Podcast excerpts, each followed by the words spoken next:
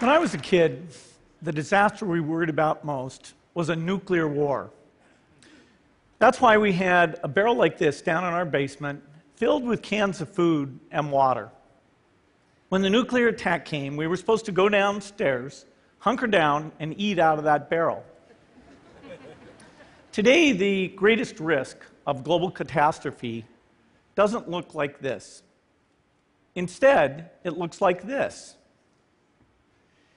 If anything kills over 10 million people in the next few decades, it's most likely to be a highly infectious virus rather than a war. Not missiles, but microbes. Now, part of the reason for this is that we have invested a huge amount in nuclear deterrence. But we've actually invested very little in a system to stop an epidemic. We're not ready for the next epidemic. Let's look at Ebola. I'm sure all of you read about it in the newspaper. Uh, lots of tough challenges. I followed it uh, carefully through the uh, case analysis tools we use to track polio eradication. And as you look at what went on, the problem wasn't that there was a system that didn't work well enough.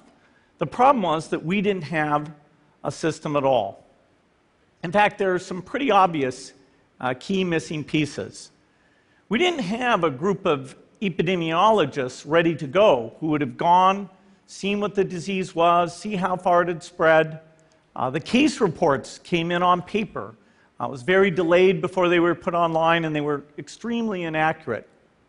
We didn't have a medical team ready to go. We didn't have a way of preparing people.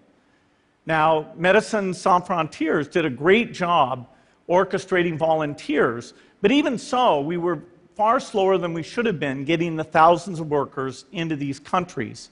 And a large epidemic would require us to have hundreds of thousands of workers. There was no one there to look at treatment approaches. Uh, no one to look at the diagnostics, no one to, to, figure out what tools should be used. As an example, uh, we could have taken the blood of survivors, processed it, and put that plasma back in people to protect them, uh, but that was never tried. So there was a lot that was missing, and these things are really a global failure. The WHO is funded to monitor epidemics, but not to do these things I talked about. Now, in the movies, it's quite different. There's a group of handsome epidemiologists ready to go. They move in, they save the day, but that's just pure Hollywood. The failure to prepare could allow the next epidemic to be dramatically more devastating than Ebola. Let's look at the progression of Ebola over this year. About 10,000 people died, and nearly all were in the three West African countries. There's three reasons why it didn't spread more. The first is there was a lot of heroic work by the health workers. They found the people and they prevented more infections. The second is the nature of the virus. Ebola does not spread through the air. And by the time you're contagious, most people are so sick that they're bedridden. Third, it didn't get into many urban areas, and that was just luck. Uh, if it had gotten into a lot more urban areas, uh, the case numbers would have been much larger. So, next time we might not be so lucky. Uh, you can have a virus where people feel well enough while they're infectious that they get on a plane or they go to a market. The source of the virus could be a natural epidemic like Ebola, or it could be bioterrorism. And so there are things that would literally make things a thousand times worse.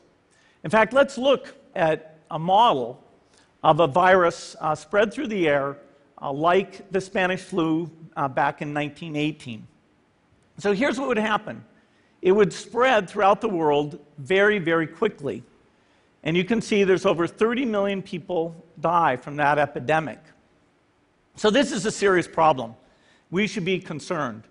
But in fact, we can build a really good response system. We have the benefits of all the science and technology that we talk about here. We've got cell phones to get information from the public and get information out to them. We have satellite maps where we can see where people are and where they're moving. We have advances in biology that should dramatically change the turnaround time to look at a pathogen and be able to make drugs and vaccines that fit for that uh, pathogen. So we can have tools, but those tools need to be put into an overall global health system, and we need preparedness. The best lessons, I think, on how to get prepared are again what we do for war. For soldiers, we have full time uh, waiting to go. We have reserves that can scale us up to large numbers. Uh, NATO has a mobile unit that can deploy very rapidly. NATO does a lot of war games to check are people well trained? Do they understand about fuel and logistics and the same radio frequencies? So they are absolutely ready to go. So, those are the kinds of things we need to deal with an epidemic. Uh, what are the key pieces? Uh, first is we need strong health systems in poor countries. Uh, that's where uh, mothers can give birth safely, kids can get all their vaccines, but also where we'll see the outbreak very early on. We need a medical reserve corps, lots of people who've got the training and background who are ready to go with the expertise. And then we need to pair those medical people with the military, taking advantage of the military's ability to move fast, do logistics, and secure areas. We need to do simulations, germ games, not war games, so that we see where the holes are. The last time a germ game was done in the United States was back in 2001, and it didn't go so well. So far, the score is germs 1, people 0. Finally, we need lots of advanced R&D in areas of vaccines and diagnostics. There are some big breakthroughs, like the adeno-associated virus, that could work very, very quickly. Now, I don't have an exact budget for what this would cost, but I'm quite sure it's very modest compared to the potential harm. The World Bank estimates that if we have a worldwide flu epidemic, global wealth will go down by over $3 trillion, and we'd have millions and millions of deaths. These investments offer significant benefits beyond just being ready for the epidemic. Uh, the primary health care, the R&D, those things would reduce global health equity and make uh, the world more just as well as more safe. So I think this should absolutely be a priority. There's no need to panic. We don't have to hoard cans of spaghetti or go down into the basement. But we need to get going because time is not on our side. In fact, if there's one positive thing that can come out of the Ebola epidemic, it's that it can serve as a early warning, a wake-up call to get ready. If we start now, we can be ready for the next epidemic. Thank you.